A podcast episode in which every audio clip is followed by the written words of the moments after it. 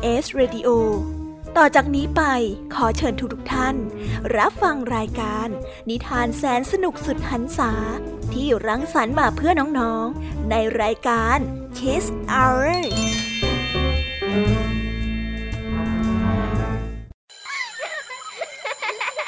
โรงเรียนเลิกแล้ว กลับบ้านพร้อมกับรายการ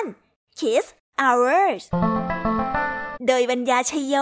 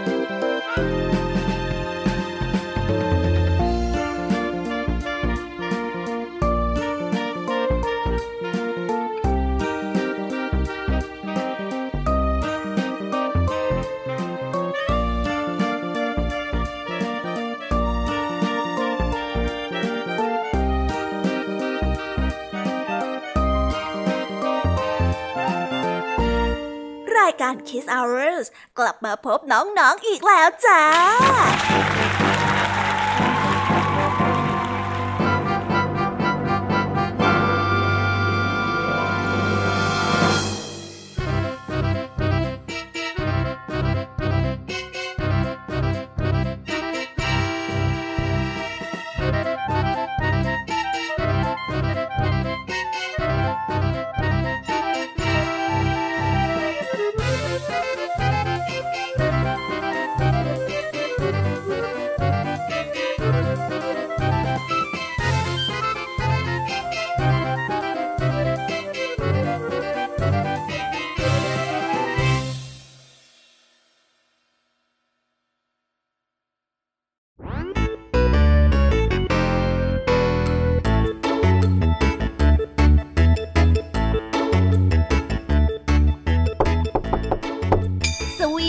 วัสดีน้องๆชาวรายการ Kiss Hour ทุกๆ คนนะคะ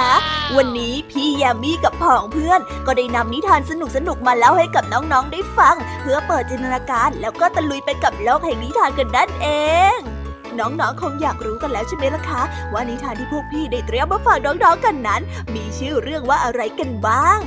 เดี๋ยวพี่ยามีจะบอกกันเกริ่นไว้ก่อนนะคะ พอให้เรียกน้ำย่อยกันเอาไว้ก่อนนะ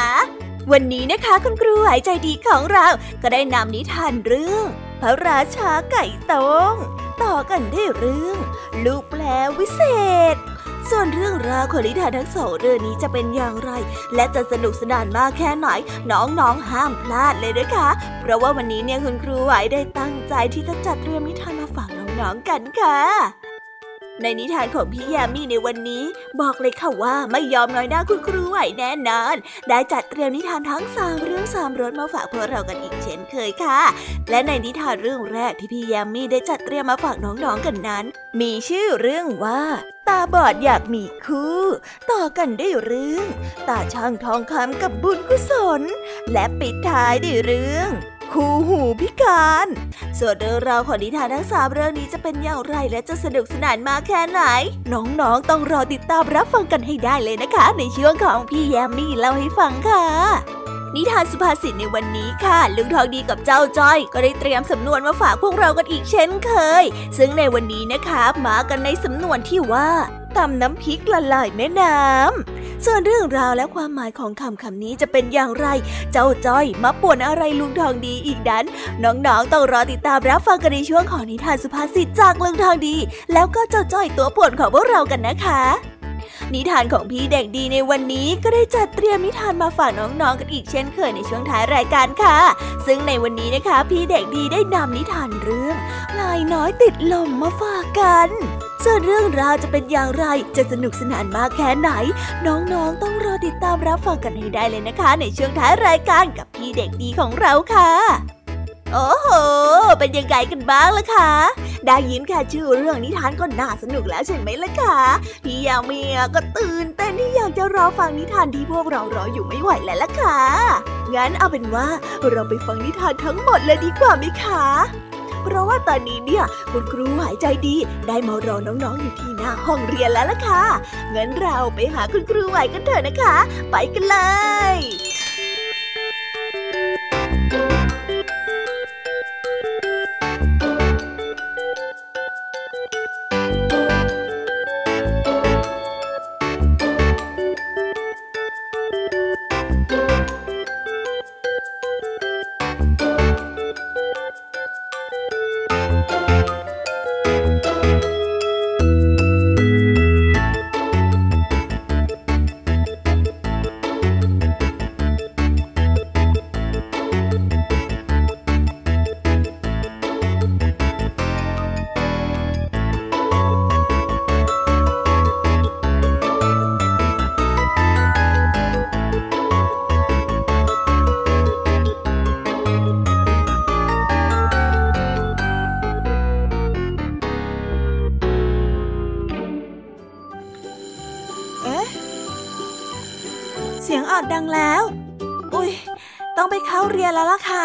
ไม่รอช้า เราไปหาคุณครูไหวกันเถอะ ไปกันเลย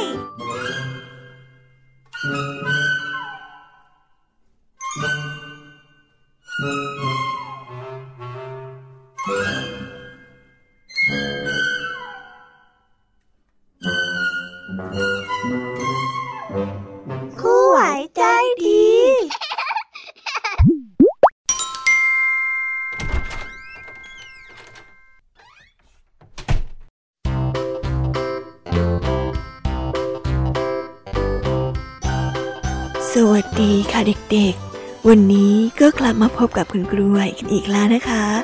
และแน่นอนค่ะ ว่ามาพบกับคุณครูไหวแบบนี้เนี่ย ก็ต้องมาพบกับนิทานที่แสนสนุกด้วยกันถึงสองเรื่อง และในนิทานเรื่องแรก ที่คุณครูได้จัดเตรียมมาฝากเด็กๆกันนั้น มีชื่อเรื่องว่า พระราชาไก่ต้ง ส่วนเรื่องราวจะเป็นอย่างไร พระราชาจะเกี่ยวข้องอะไรกับไก่ต้งนั้น เราไปติดตามรับฟังกันในนิทานเรื่องนี้พร้อม ๆ กันเลยค่ะ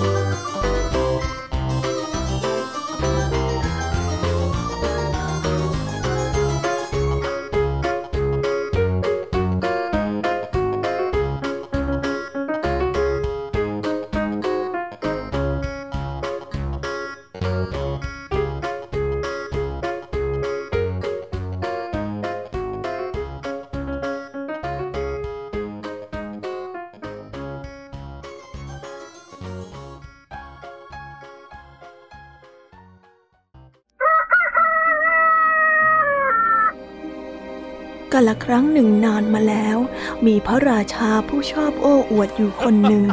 พระองค์นั้นจะโอ้อวดตัวเองทุกครั้งที่มีโอกาส วันนี้พระองค์ได้มีเสื้อคลุมใหม่ พระองค์จึงได้เดินวางมาดไปทั่วพระราชวัง แล้วก็ได้พูดว่า ดูเสื้อคลุมใหม่แสนสวยตัวนี้สิ มันทำมาจากไหม และขนสัตว์อย่างดีเชียวละดูเขาสิ เดินวางมาดไปทั่วอย่างกับไก่ต้งแน่วันหนึ่งได้มีพ่อคาเร่เข้ามาขายเครื่องใช้ในพระราชวัง พ่อคาเร่ก็ได้พูดขึ้นมาว่าของชิ้นนี้เหมาะกับชนชั้นสูงอย่างท่านเป็นอย่างยิ่งเลยพระเจ้าค่ะ ในขณะที่นำกระจกไม้แกะสลักออกมาให้พระราชาดู พระราชาได้ซื้อกระจกบานนั้น และได้ทรงนั่งลงบนบันลังก์ พระองค์ได้นำกระจกมาส่องตัวเอง โดยที่ไม่รู้เลยว่ากระจกบานนั้นเป็นกระจกวิเศษ เมื่อพระองค์ได้ส่องกระจก พระองค์ก็ได้รู้สึกประหลาดพระทัยเป็นอย่างมาก เมื่อได้เห็นไก่ตงจ้องมองมาที่พระองค์ พระราชาได้คิดว่า นี่มันหยามเกียรติกันชัดๆข้าจะต้องไปเอาเงินคืน อย่างไรก็ตาม เมื่อพระราชาพยายามจะลงจากบัลลังก์พระองค์ก็เห็นว่าตนเองนั้นไม่ใช่คนอีกต่อไป แต่ได้กลายเป็นไก่ต้มไปเสียแล้ว ตอนนั้นเอง หัวหน้าคนรับใช้ก็ได้เข้ามาเห็นไก่ต้งที่เดินวางมาดไปทั่ว จึงได้ไล่ไก่ตัวนั้นออกไปข้างนอก พระราชาพยายามจะคัดค้าน แต่ก็มีเสียงแต่เอกอีเอกเอกออกมาจากปากพระองค์เพียงเท่านั้น ข้างนอกพระราชวัง พระราชาไก่โต้งก็ได้คันไม่หยุด จนพระราชินีต้องชะโงกหน้าออกมาจากหน้าต่าง โอ้ยเงียบนะ เจ้าไก่โต้งแก เงียบเดี๋ยวนี้เฮ้ย แค่ฉันต้องทนสามีโอ้อวดวันทั้งวัน โดยไม่มีเสียงที่น่าขนลุกของเจ้า ยังไม่เพียงพออีกหรือ ไปขันที่อื่นไป ระราชาไก่ต้งได้เงียบในทันที พระองค์ไม่รู้มาก่อนเลยว่า พระราชินีนั้นคิดอย่างไรกับพระองค์ จนกระทั่งตอนนี้ พระราชาได้คิดอย่างเศร้าๆว่า ฉันรู้แล้วว่าตัวเองเป็นพวกชอบโอ้อวด แต่ว่าฉันจะเปลี่ยนแปลงตัวเอง ถ้าได้กลับไปเป็นคนอีกครั้ง ฉันจะเลิกนิสัยนี้ ทันใดนั้นเองก็ได้เกิดแสงสว่างวาบและพระราชาไก่ต้งก็ได้กลับมาเป็นพระราชาอีกครั้ง พระองค์ได้เสด็จกลับเข้าไปยังห้องท้องพระโรง แล้วก็ค่อยๆ หยิบกระจกขึ้นมาโดยที่ไม่ส่อง แล้วก็ได้นำกระจกนั้นไปเก็บในที่ปลอดภัย แล้วก็ได้ล็อกกุญแจ พระราชาได้เปลี่ยนนิสัยนับตั้งแต่นั้นเป็นต้นมา พระองค์ระวังตัวไม่โอ้อวดจนเกินไป แต่พระราชา ก็ยังไม่กล้ามองตัวเองในกระจกวิเศษอีกเลย ปลอดภัยไว้ก่อนดีกว่า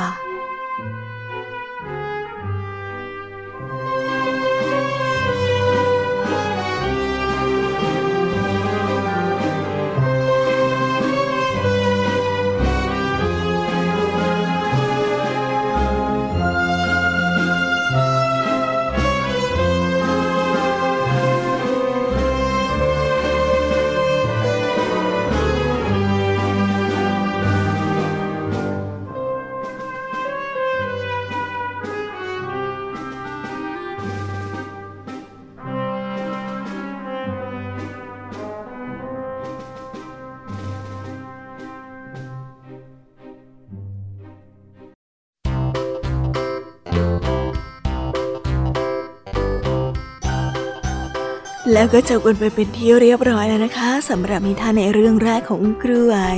เป็นยังไงกันบ้างล่ะคะ สนุกกันหรือเปล่าเอ่ยถ้าเด็กๆสนุกกันแบบนี้แล้วก็ งั้นเราไปต่อกันในนิทานเรื่องที่สองของคุณครูไหวกันต่อเลยดีไหมคะ ในนิทานเรื่องที่สองของคุณครูไหว คุณครูไห้ได้นำนิทานเรื่อง ลูกแพรวิเศษมาฝากกัน ส่วนเรื่องราวจะเป็นอย่างไร ลูกแพรลูกนี้เนี่ยจะพิเศษมากแค่ไหน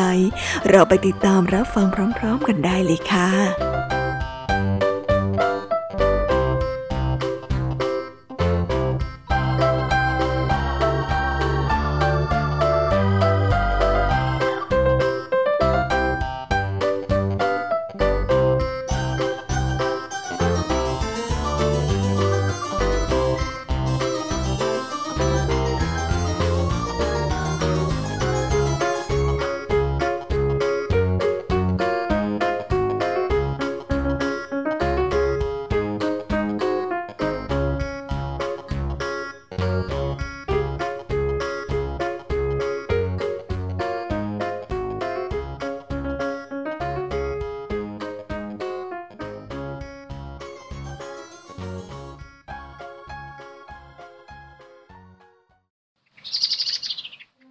กันละครั้งหนึ่งนานมาแล้ว ลูกสาวชาวนาได้มองขึ้นไปบนต้นแพรอันเก่าแก่ และก็ได้สังเกตเห็นว่ามีลูกแพรลูกหนึ่งบนต้นไม้นั้น ต่างจากลูกแพรลูกอื่นๆ นั่นก็คือมีลักษณะที่ลูกใหญ่กว่าลูกอื่นๆมาก และก็มีสีเหลืองทอง เธอได้อยากกินลูกแพรลูกนั้น แต่ว่ามันได้อยู่สูงเกินกว่าจะเอื้อมมือถึง ขณะที่เธอจ้องไปที่ลูกแพรประหลาด ก็ได้เกิดลมพัดแรงขึ้น แรงขึ้น พัดจนลูกแพรลูกนั้นได้ตกลงมา เธอได้กัดลูกแพรสีทองรสชาติของมันอร่อยเป็นอย่างมาก อร่อยกว่าลูกแพรที่เธอเคยกินมาทั้งหมดในชีวิต ขณะที่เธอนั้นเด็กกลืนลูกแพรคำแรกลงไป ก็มีสิ่งประหลาดเกิดขึ้น เธอได้เห็นมิติของตัวเอง ได้แต่งตัวสวยเป็นพระราชินี และก็ได้หัวเราะกับความคิดประหลาดประหลาด ลูกสาวของชาวนาจะกลายเป็นพระราชินีได้อย่างไร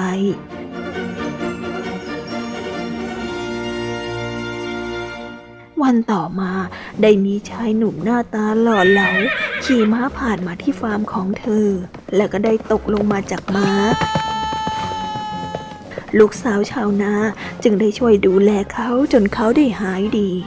ช่วงเวลาที่ลูกสาวของชาวนา พยาบาลชายหนุ่มนั่นเอง ทั้งสองก็ได้ตกลุมรักกัน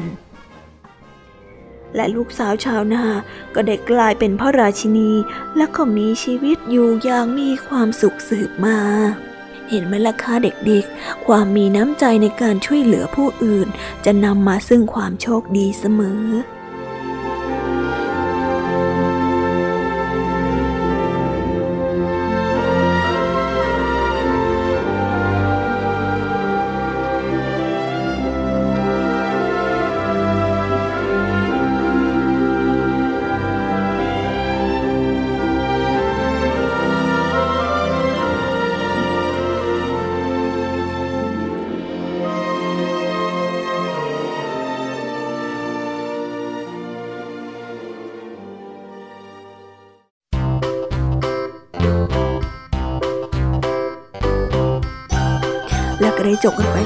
สำหรับนิทานทั้งสองเรื่องของคุณครูไหว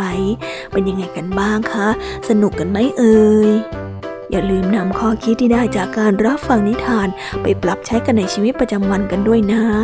และวันนี้ก็หมดเวลาของคุณครูไหวกันลงไปแล้วค่ะ ครูไหวก็ต้องขอส่งต่อเด็กๆ ให้ไปฟังนิทานในช่วงต่อไปกับช่วงพี่แยมมีเล่าให้ฟังกันเลยนะคะสำหรับวันนี้ ครูไหวก็ต้องลากันไปก่อนแล้วบายบายค่ะ สวัสดีค่ะ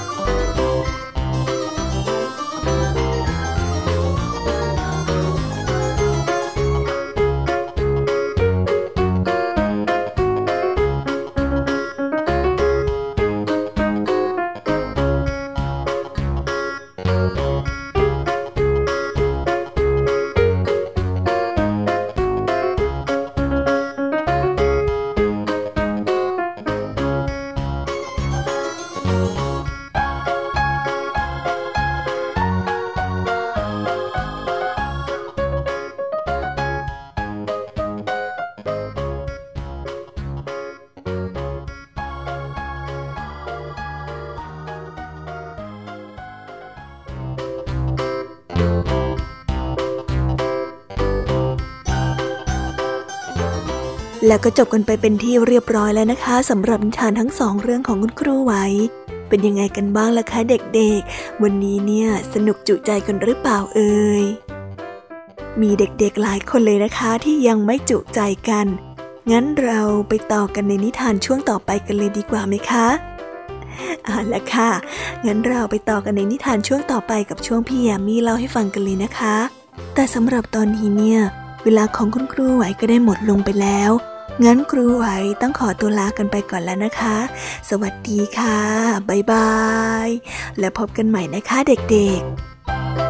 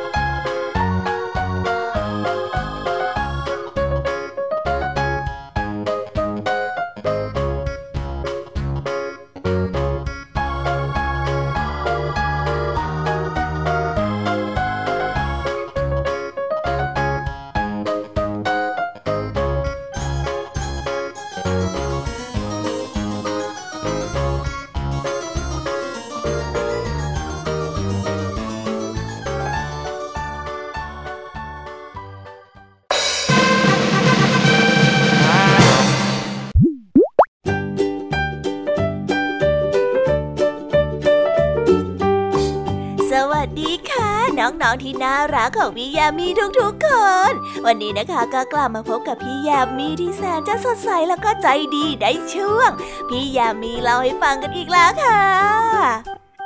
แน่นอนใช่ไหมล่ะคะน้องๆ ว่ามาพบกับพี่ยามีแบบนี้ ก็ต้องมาพบกับนิทานที่แสนสนุกถึงสามเรื่องสามรสด้วยกัน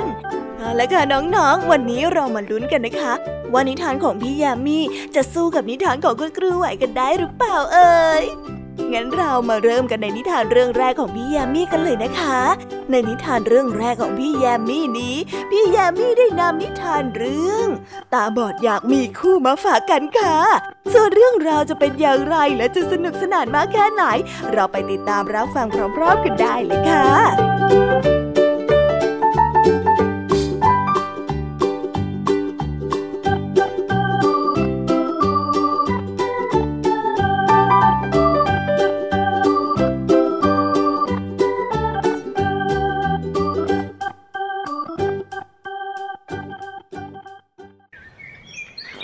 รอบครัวครอบครัวหนึ่ง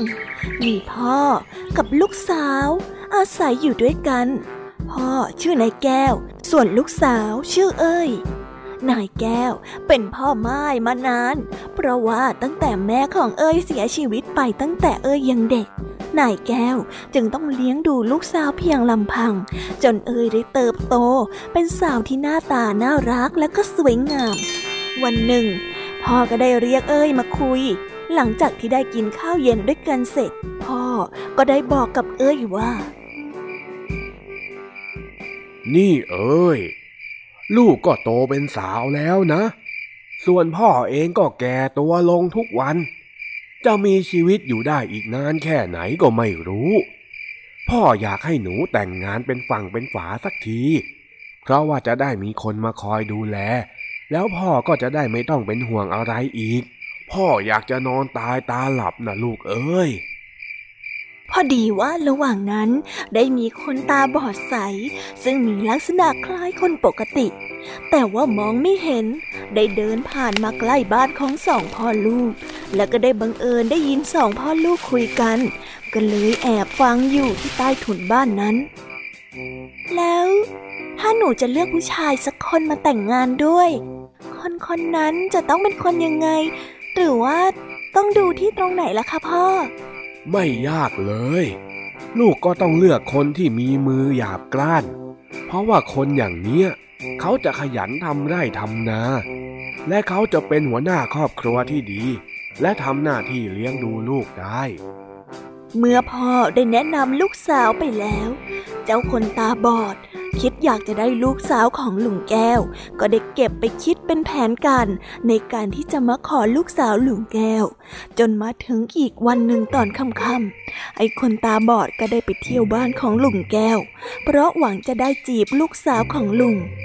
แต่กว่าจะได้ถึงบ้านของลุงแก้วนั้น ได้ยากลำบากมาก ได้ตกหลุมตกร่อง ชนนั่นชนนี่สารพัดเพราะตาก็บอดพอไปถึง เขาก็ได้รีบเอาข้าวเหนียวมาปั้นบนมือ เพื่อที่อยากจะให้ข้าวติดมือมัน แล้วก็ทำให้มือสาก เหมือนคนที่ทำงานหนัก พอตกดึกหลังจากที่ได้คุยกับเอ้ยเป็นเวลานาน คนตาบอดก็ได้กลับบ้าน แต่ก่อนจะกลับบ้าน เขาก็ค่อยๆคลำหามือของเอ้ยเพื่อที่จะทำให้เอ้ยรู้ว่า มือของเขานั้นสากและก็หยาบมาก เหมือนคนที่ลุงแก้วบอกไว้ หลังจากที่ถูกจับมือ เอ้ยก็เขินอาย และก็รู้ว่ามือของตาบอดนั้นสากมาก เอ้ยก็เลยตะโกนบอกพ่อว่า พ่อจ๋าเอ้ยเจอคนที่ต้องการแล้ว เขาเหมือนกับ คนที่พ่อเคยบอกเอ้ยไว้เลย หลังจากวันนั้นไม่นาน พ่อของเอ้ยก็ได้จัดงานแต่งงานเล็กๆ ให้กับคนตาบอดกับเอ้ยได้อยู่กินด้วยกัน จนวันหนึ่ง ลุงแก้วบอกให้ชายตาบอดไปไถนา ชายตาบอดนั้นก็ออกไปไถนา แต่ว่าเพราะเขามองไม่เห็น ก็เลยบังคับควายไปซ้ายทีขวาทีไทยผิดผิดถูกถูกลุงแก้วจึงเดินมาดูแล้วก็ตะโกนถามว่า นี่ไอ้ลูกเขยทำไมเองถึงไถนาซ้ายขวาอย่างนั้นล่ะ ไถอย่างนี้คันนาของข้าก็หายหมดละสิ ชายตาบอดจึงได้แซงตอบไปว่า ผมเป็นลูกเขยใหม่ก็ต้องทำคันนาใหม่สิครับพ่อ พอเสร็จ งานที่นาจนหมด ชายตาบอดก็ได้แบกอุปกรณ์ต่างๆ กลับบ้าน พอมาถึงที่บ้าน เอ้ยก็ได้บอกสามีของเธอให้ไปอาบน้ำอาบท่าเสียก่อน แล้วก็ค่อยมากินข้าวปลาอาหาร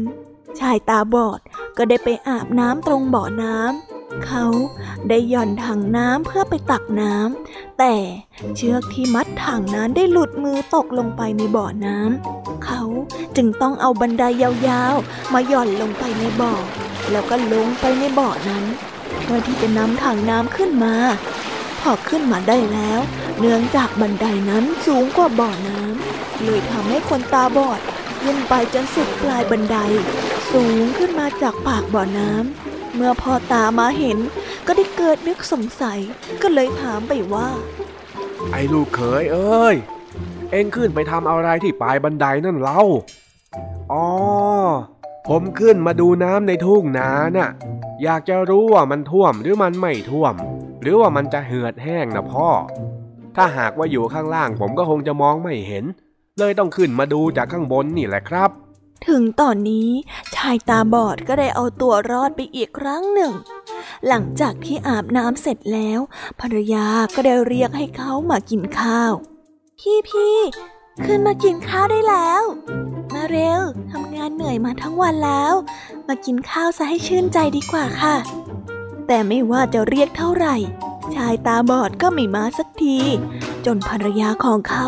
ต้องลงมาตามหาที่ด้านล่าง แล้วก็ได้ไปเจอกับคนตาบอดลูบๆคำๆอยู่ตรงใต้ถุนเรือน เพราะว่าหาทางขึ้นบ้านไม่เจอ เมียก็ได้สงสัย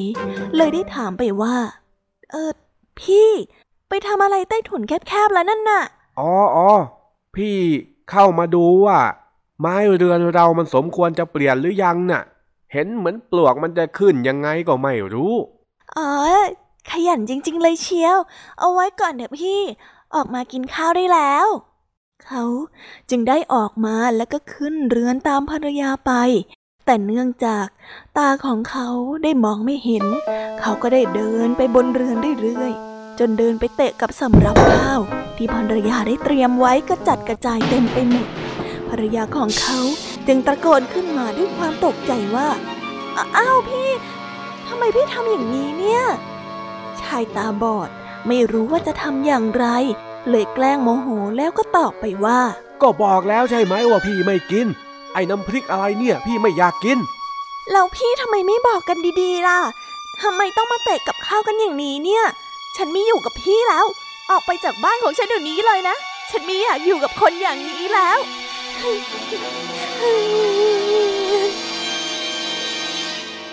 เออ ไม่อยู่ก็ได้ ฉันก็ไม่อยากจะอยู่เหมือนกันนั่นแหละ เอ้ย เข้าไปในห้องจัดเก็บเสื้อผ้าของคนตาบอดนั้น ใส่ห่อผ้า แล้วก็เอามาโยนไว้ข้างนอก ให้ชายตาบอด เอ้า ห่อเสื้อผ้าของพี่ เอาไปซะ แล้วก็ออกไปจากบ้านเอ้ย ไปเลยนะ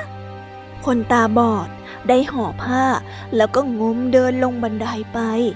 พอถึงด้านล่างแล้ว เสื้อผ้าของมันก็ไปติดอยู่กับราวบันได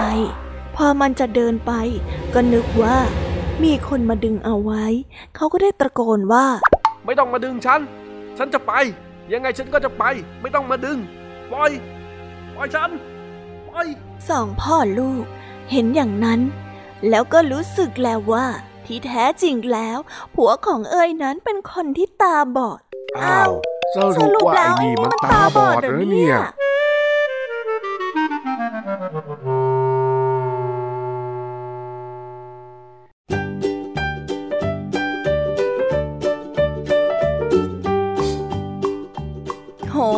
ไม่รู้ว่าจะสงสารหรือว่าจะสะใจดีนะคะเนี่ยแหมพ่อหนุ่มตาบอดเนี่ยนะ ไปหลอกเขาเสียได้น้องๆจำไว้เลยนะคะว่าการโกหกเนี่ยเป็นสิ่งที่ไม่ดี น้องๆอย่าไปทำกันนะคะ เอาละค่ะน้องๆจบกันในนิทานเรื่องแรกของพี่ยามีกันลงไปแล้ว งั้นเราไปต่อกันในนิทานเรื่องที่สองของพี่ยามีกันเลยนะ ในนิทานเรื่องที่สองของพี่ยามีมีชื่อเรื่องว่า ตาช่างทองคำกับบุญกุศล ส่วนเรื่องราวจะเป็นอย่างไร แล้วทั้งสองอย่างเนี้ยจะมาเกี่ยวข้องกันได้ยังไงนั้น เราไปติดตามรับฟังพร้อมๆกันได้เลยค่ะ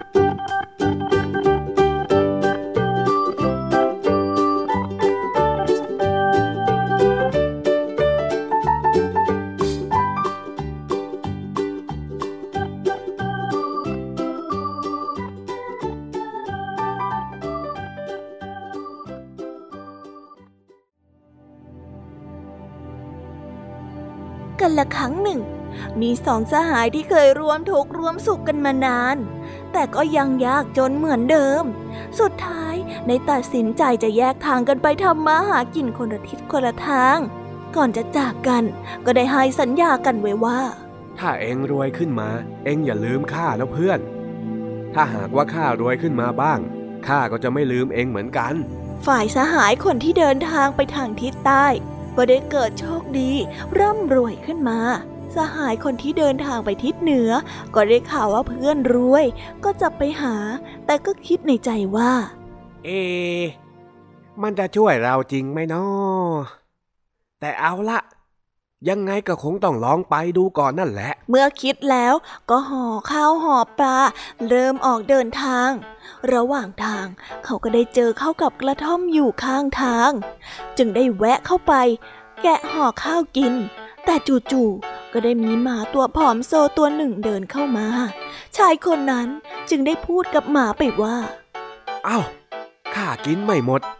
ข้าแบ่งให้เองกินก็แล้วกัน ดูท่าแล้วคงจะหิวหน้าดูละสิเอ็งน่ะเจ้าตูบชายคนนั้นก็ได้เอาข้าวให้หมากิน แล้วก็ได้เดินออกเดินทางต่อไป จนถึงบ้านของเพื่อน ฝ่ายเพื่อนที่เริ่มรวย เห็นเพื่อนของตนเดินทางมาหาเช่นนั้น ก็ได้ตะโกนไปว่า โอ้เพื่อน มาหาข้าวเหรอเนี่ย มานี่มานี่ เข้ามาในบ้านของข้าก่อน มากินน้ำกินท่าซะก่อน อ้เพื่อน นายไม่ลืมกันจริง ๆด้วย นี่ก็ไม่ได้เจอกันมานานแล้วนะเนี่ย โอ้ยสบายจริง ๆ เลยเนาะเพื่อนข้าร่ำรวยหมดแล้ว แล้วข้าก็ไม่ลืมคำสัญญา เดี๋ยวข้าจะช่วยเหลือเจ้าเอง เจ้าทุกยากอะไรไหนบอกข้าเดี๋ยวข้าจะช่วยเจ้า แล้วเพื่อนที่ร่ำรวยก็ให้เพื่อนขึ้นตาช่างข้างหนึ่ง อีกข้างหนึ่ง ก็เอาทองคำใส่ไปให้เท่ากับน้ำหนักตัว แล้วก็บอกเพื่อนที่ยากจนไปว่าข้าจะช่วยเจ้าเต็มที่อะเพื่อนจงอธิษฐานเอานะ ถ้าหากว่าเจ้าได้ทำบุญสุนทานอะไรมา ก็ลองภาวนาเอาเถอะ ถ้าหากว่าเพื่อนมีบุญ ตาช่างมันก็จะกระดกขึ้นเองนั่นแหละ ว่าแล้วก็ได้เอาทองคำใส่ตาช่าง แล้วก็ใส่ไปเท่าไหร่ ตาช่างก็ไม่กระดิกเลย เพื่อนที่ยากจนนั้นก็คิดถึงบุญที่เคยทำไว้ งานบุญที่นั่นที่นี่ที่เคยไปร่วมก็คิดมาหมด แต่ตาช่างนั้นก็ไม่กระดิกเลยจนกระทั่งนึกถึงหมาที่ให้ข้าวเมื่อเช้านี้ขึ้นมาได้ ก็เลยนึกว่า เอข้าจะเอาทานที่ข้าให้ข้าวหมาเมื่อเช้านี้ดีไหมนะ อืม ถ้าที่ข้าให้ข้าวมันไปพอจะมีกุศลอยู่บ้าง ก็ขอให้ตาช่างมันกระดกขึ้นทีเถอะ พอคิดแค่นั้นเอง ตาช่างก็ได้ยกขึ้น เพื่อนที่ร่ำรวยก็เลยมอบทองคำเท่าน้ำหนักตัวนั้นให้กับเพื่อนของตนนิทานเรื่องนี้ก็ได้สอนให้เรารู้ว่า การที่ทำบุญทำทาน ถ้าทำด้วยจิตใจที่บริสุทธิ์ ตั้งมั่นในการทำบุญจริง ๆ แล้ว ไม่ว่าจะเล็กน้อยเพียงใด ก็ได้บุญกุศลทั้งนั้น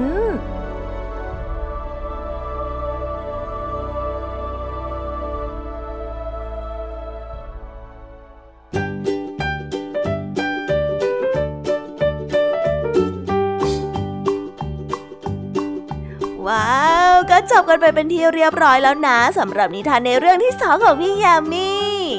เป็นยังไงล่ะทำดีก็ต้องได้ดี ใช่ไหมล่ะคะน้องๆ งั้นเราไปต่อกันในนิทานเรื่องที่สามกันต่อแบบไม่รอช้ากันเลยนะ ในนิทานเรื่องที่สามที่พี่ยมมี่ได้จัดเตรียมมาฝากน้องๆกันนั้น มีชื่อเรื่องว่าคู่หูพิการ ส่วนเรื่องราวจะเป็นอย่างไรและจะสนุกสนานมากแค่ไหนนั้น น้องๆไปติดตามรับฟังกันได้เลยค่ะ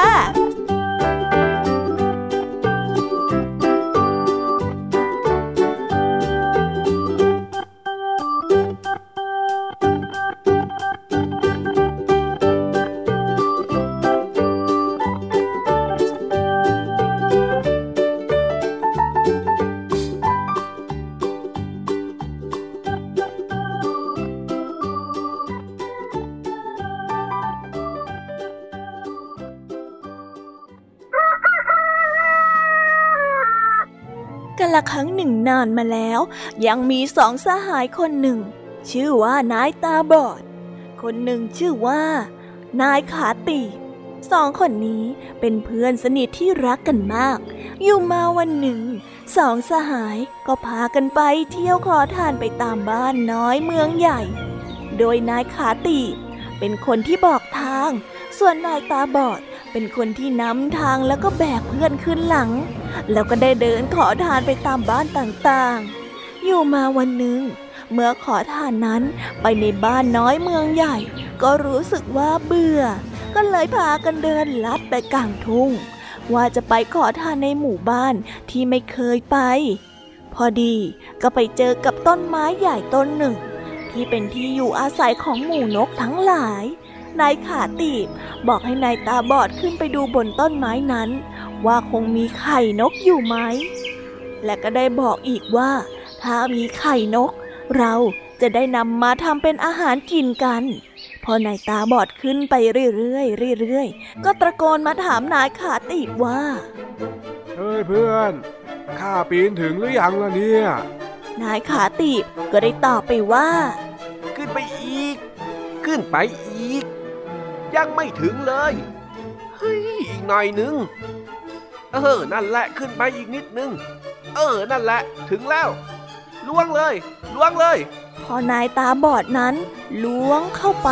แล้วก็คว้าเอาคองูเห่าออกมา พอดีว่างูนั้นพ่นพิษเข้าตาของนายตาบอด ก็ทำให้ตาของเขากลับมามองเห็นอีกครั้ง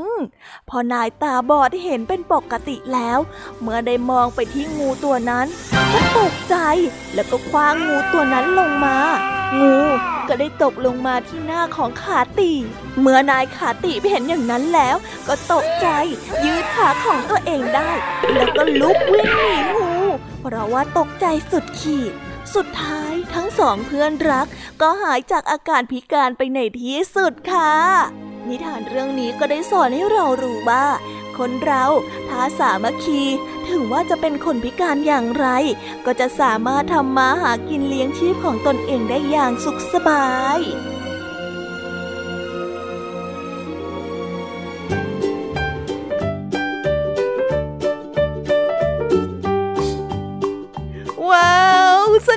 มากๆเลยนะคะเนี่ยแหม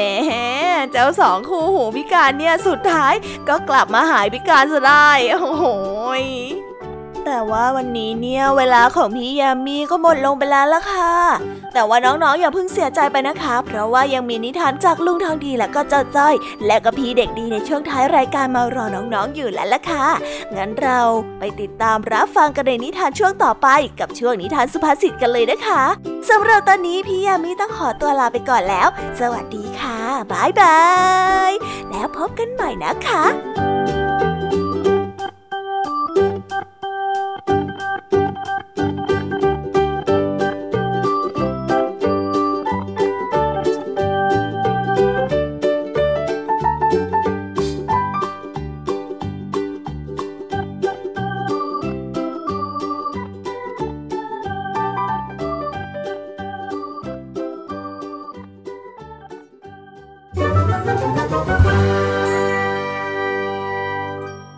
นิทานสุภาษิต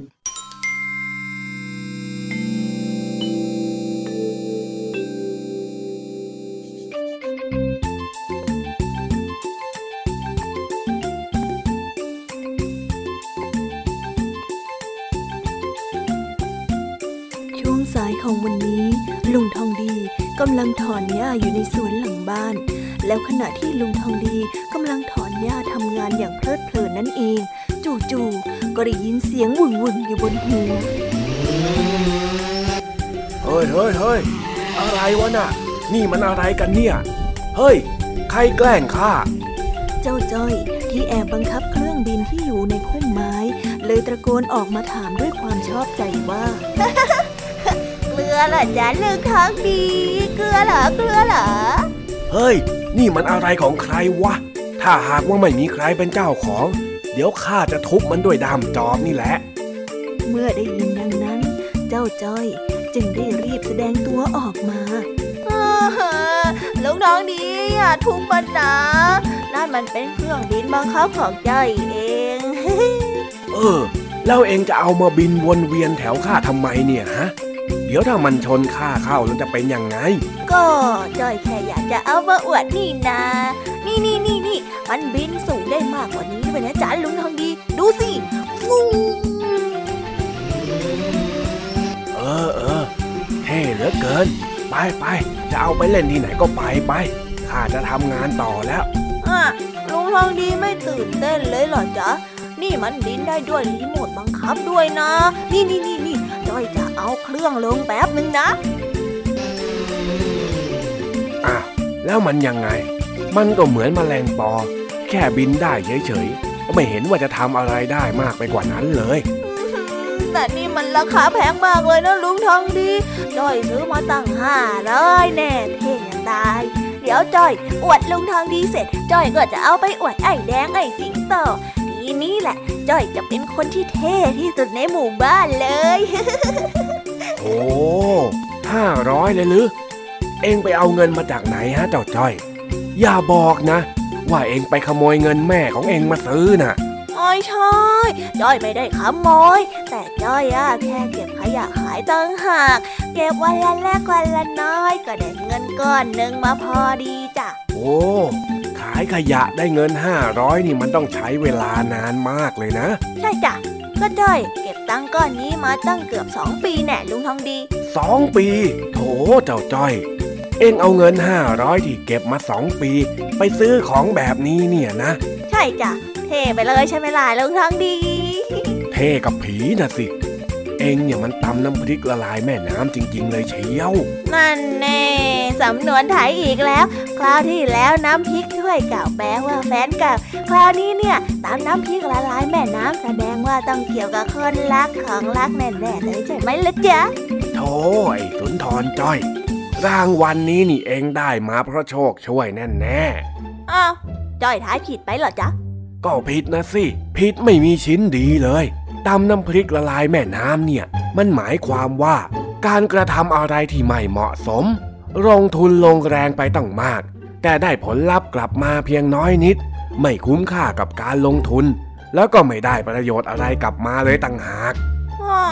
เอาไมลุงน้องนี้ต้องว่าจ้อยด้วยอะ ก็เนี่ยถ้าเองเอาเงินห้าร้อยไปซื้อหนังสือ หรือว่าซื้อเสื้อผ้าสวยๆมาใส่ มันจะดูเท่กว่านี้อีกนะ ก็ด้อยอยากได้เครื่องบินนี่เนาะอะงั้นไหนเองลองบอกสิว่า ประโยชน์ของเครื่องบินเนี่ยมันมีอะไรบ้าง ก็มันเท่ดี แล้วก็เท่ดีแล้วก็เท่ดีแล้วก็ นั่นไง ดูสิ ซื้อมาห้าร้อยทำได้แค่เท่เนี่ยนะ ลุงทองดีพูดจะจ้อยรู้สึกผิดเลยอะ เออ รู้สึกผิดนะดีแล้ว คราวหน้าจะได้ไม่ทำอีก เอ็งมานี่ เดี๋ยวข้าจะเล่าอะไรให้ฟัง ก็ได้จ้ะกาละครั้งหนึ่ง มีเศรษฐีคนหนึ่งปลูกบ้านอยู่ต้นแม่น้ำได้ไปทะเลาะกับเศรษฐีอีกคนที่ปลูกบ้านอยู่ท้ายแม่น้ำวันหนึ่งเศรษฐีต้นน้ำ คิดอยากจะแกล้งเศรษฐีท้ายน้ำเลยสั่งให้คนใช้มาช่วยกันตำน้ำพริก แล้วเทลงไปในแม่น้ำเพื่อหวังจะให้น้ำนั้นเปื้อน หากว่าใครมาโดนเข้าก็จะแสบ เพื่อหวังว่าจะแกล้งไม่ให้บ้านของเศรษฐีท้ายน้ำใช้น้ำได้ เศรษฐีต้นน้ำสั่งให้คนใช้ทำเช่นนี้อยู่หลายวัน จนเงินทองที่มีก็เริ่มร่อยรอไปกับการซื้อน้ำพริก แต่พอแอบไปดูที่หน้าบ้านของเศรษฐีท้ายน้ำก็พบว่ามีพริกแกง ลอยมาได้แค่แป๊บเดียว แล้วก็ลอยผ่านไป เศรษฐีต้นน้ำจึงรู้ว่า สิ่งที่เขาพยายามทำนั้น ไม่ได้ส่งผลอะไรกับเศรษฐีท้ายน้ำเลย นี่แหละ เข้าใจหรือยังฮะเจ้าจ้อย ความพยายามที่ไม่มีความหมายน่ะมันเป็นแบบนี้อ๋ออย่างนี้นี่เอง งั้นคราวหน้าจ้อยจะไม่เอาเงินไปทำอะไรที่เสียเปล่าแล้วหรอจ๊ะเออ ดีมาก ซื้อมาแล้วก็ถือว่าแล้วกันไป ถือสว่าให้เป็นบทเรียนก็แล้วกัน แต่ว่าเจ้าเครื่องบินนี้เนี่ย มันบินได้นานแล้วก็สูงมากเลยนะจ๊ะลุงทองดี ลุงอะอยากจะลองเล่นดูไหมจ๊ะ อ้าวอ้าวไหนลองมาเล่นดูสิเย้นี่นี่นี่อันนี้นี่รีโมทนะจ๊ะ อืม ว่าแต่มันกดยังไงล่ะเนี่ย ตุ่มนี้ หรือว่าตุ่มนี้ ใช่แล้วจ้ะตรงนี้เลยจ้ะกดตรงนั้นมันก็จะลอยสูงขึ้นเรื่อยๆเลยจ้ะลุงอ้าวอ้าวกดกดลุง มันบินสูงไปแล้วเนี่ย อันลงมาต่ำๆหน่อยสิจ๊ะลุงน้องดีเอาเอาเอาลงยังไงล่ะ กดตรงนี้หรือ ไม่ใช่ลุง อย่างกดตรงนั้น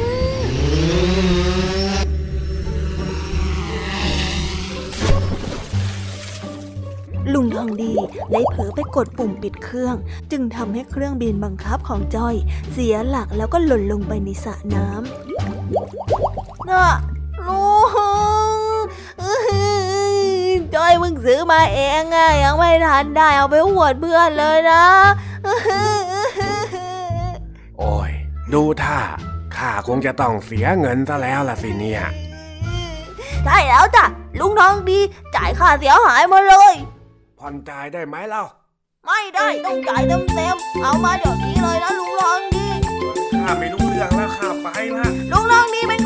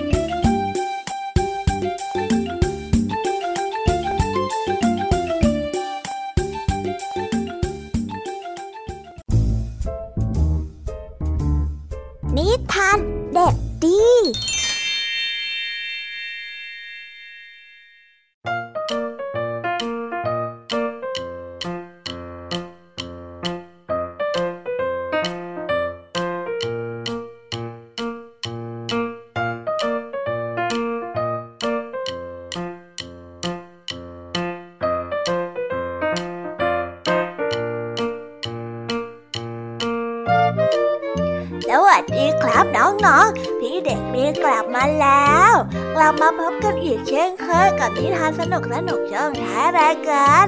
วันนี้พี่เด็กดีก็มีนิทานที่เกี่ยวกับการไม่เชื่อฟังคำเตือนของผู้ปกครองมาฝากกัน น้องๆออยากจะรู้กันแล้วหรือยังเอ่ยว่าเรื่องราวจะเป็นอย่างไง ถ้าอยากรู้กันแล้ว งั้นเราไปฟังนิทานเรื่องนี้พร้อมๆกันเลยครับ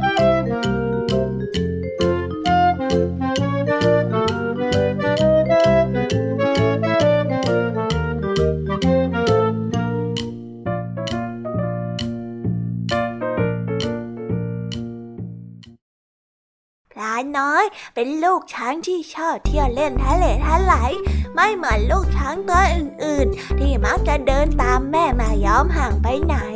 แต่พลายน้อยเท่านั้นที่มักจะเดินรั้งท้ายอยู่เสมอ เพราะมัวแต่ห่วงกิน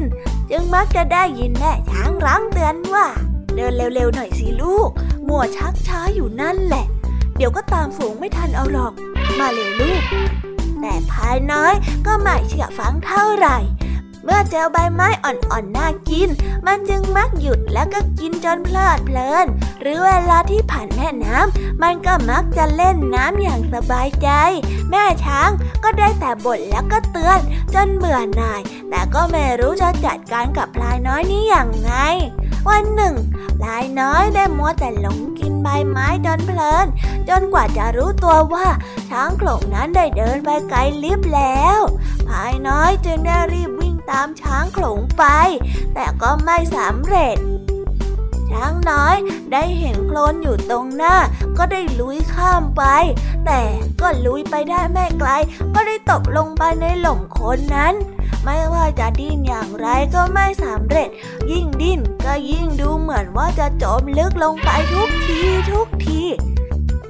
เออช่วยด้วยเออช่วยด้วยใครก็ได้ช่วยข้าทีเออ ด้วยข้ากำลังจะจมลงไปในขอนแล้วมีใครได้ยินไหมช่วยข้าด้วย ช่วยด้วยช่วยข้าทีลายน้อยได้ร้องตะโกนขอความช่วยเหลือเสียงดังลั่นอย่างร้อนใจ ตอนนี้ก็ไม่ดิ้นแล้ว เพราะว่ายิ่งดิ้นเท่าไหร่ ก็มีแต่จะจมเร็วขึ้น ดังนั้นพลายน้อยจึงได้ยืนนิ่งๆ แล้วก็ส่งเสียงตะโกนดัง ๆ แทน ช่วยด้วยช่วยด้วยใครก็ได้ช่วยทีนะขณะนั้นเองก็ได้มีเจ้านกกระสาเจ้าปัญญาผ่านมาพอดี เจ้านกกระสาเห็นแล้วก็คิดหาวิธีช่วยลูกช้างพลายน้อย เจ้าใจเย็นก่อน ขอข้าอยู่นี่สักเดี๋ยว เดี๋ยวข้าจะคิดวิธีช่วยเจ้าเอง ได้เลยจ้ะแต่ ลุงกระสารีบกลับมาเร็วๆหน่อยนะ ไม่อย่างนั้นนะพลายน้อยต้องจมลงไปในบ่อคอนนี้แน่ๆเลยอะใจเย็นๆก่อนเจ้าลูกช้าง คอยดูต่อไปเถอะ ลูกช้างน้อยได้ตะโกนบอกตามหลังเจ้านกกระสาเท่าที่บินจากไป เมื่อเวลาผ่านไปเรื่อยๆ พายน้อยก็ร้อนรนใจกระวนกระวายขึ้นเรื่อยๆ แต่ก่อนที่จะทนไม่ไหว นกกระสาเท่าก็ได้บินกลับมา พร้อมกับพากอริลล่าเพื่อนสนิทมาช่วยอีกแรงโอ้ลุงนกกระสากอริลล่าตัวเบ้เริ่มเลย ถ้าลงมาช่วยพลายน้อย มีหวังต้องติดหล่มด้วยกันแน่ๆเลยอะโฮโฮโฮเจ้าช้างน้อย เดี๋ยวข้าจะเป็นคนที่ช่วยเจ้าเองโฮโฮโฮเมื่อถึงเวลากอริลล่าตัวโตก็ได้ใช้มือจับหางงูเอาไว้ แล้วก็ได้โยนขึ้นไป ให้พลายน้อยจับพลายน้อยได้ใช้งวง จับอีกด้านหนึ่งของงู กลายเป็นเชือกที่มีชีวิตขึ้นมา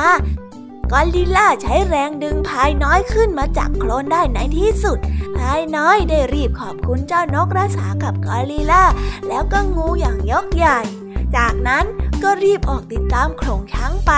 นับตั้งแต่นั้นมาพลายน้อยก็พยายามตามฝูงให้ทันตลอด และก็ยังเชื่อฟังคำตักเตือนของแม่ด้วย นิทานเรื่องนี้ก็ได้สอนให้เรารู้ว่า เราควรเชื่อฟังคำตักเตือนของผู้ใหญ่ ไม่เที่ยวเล่นซุกซนจนเกินไป เพราะอาจจะนำความเดือดร้อนมาให้ตนเองได้แล้วก็จบกันไปแล้วนะครับสำหรับนิทานของพี่เด็กดี ที่ได้เตรียมมาเล่าให้กับน้องๆฟังกันในวันนี้ เกือบไปแล้วไม่รอดจากพลายน้อย ดีนะที่เอาตัวรอดมาได้ และก็กลายเป็นเด็กดี เนี่ย ไม่อย่างนั้นครั้งต่อไปจะเป็นอย่างไรก็ไม่รู้นะครับ แล้ววันนี้ก็หมดเวลาของช่องพี่เด็กดีกันไปแล้ว เอาไว้พบกันใหม่ในวันหน้านะสำหรับวันนี้พี่เด็กดีก็ต้องขอตัวลากันไปก่อนแล้วล่ะครับบ๊ายบายครับ สวัสดีครับ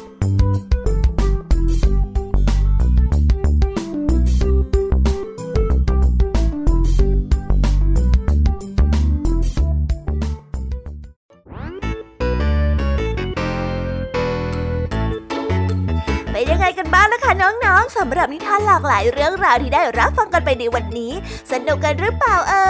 ยหลากหลายเรื่องราวที่ได้นำมาเนี่ย บางเรื่องก็ให้ข้อคิดสะกิดใจ บางเรื่องก็ให้ความสนุกสนานเพลิดเพลิน แล้วแต่ว่าน้องๆ เนี่ยจะเห็นความสนุกสนานในแง่มุมไหนกันบ้าง ส่วนพี่ยามีแล้วก็พ่องเพื่อนเนี่ยก็มีหน้าที่ในการนำนิทานมาส่องตรงถึงน้องๆ แค่นั้นเองละค่ะ แล้ววันนี้นะคะ เราก็ฟังนิทานกันมาจนถึงเวลาที่กำลังจะหมดลงอีกแล้วอะหอยใครที่ฟังไม่ทันเนี่ย หรือว่าฟังไม่ครบ ก็สามารถไปย้อนรับฟังได้ที่เว็บไซต์ไทย PBS Radio หรือที่แอปพลิเคชันไทย PBS Radio ได้นะ ถึงเวลาที่จะต้องกล่าวคำลาแล้วล่ะค่ะ พี่ยามีต้องคิดถึงน้องๆอีกแน่เลย แต่ไม่ต้องห่วงนะคะน้องๆ พี่ยามีเนี่ยขอสัญญาเลยว่า จะกลับมาพบกันใหม่พร้อมกับนิทานที่แสนสนุกแบบนี้กันอีกแน่นอนค่ะน้องๆ อย่าลืมนำข้อคิดดีๆ ที่ได้จากการรับฟังนิทานที่แสนสนุกของคุณครูไหว พี่ยมมี่ลุงทองดีแล้วก็เจ้าจ้อย และก็นิทานจากพี่เด็กดีในวันนี้ไปใช้กันด้วยนะคะเด็กๆ เอาไว้พบกันใหม่ในวันพรุ่งนี้นะสำหรับหรับวันนี้พี่ยามีต้องขอตัวลากันไปก่อนแล้วล่ะค่ะ สวัสดีค่ะ บ๊ายบายนะคะน้องๆ และพบกันใหม่ค่ะ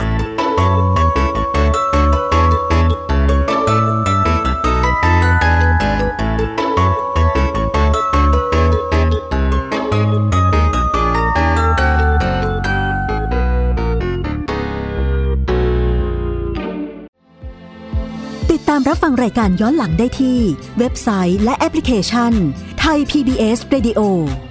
ไทย PBS Radio วิทยุข่าวสารสาระ เพื่อสาธารณะและสังคม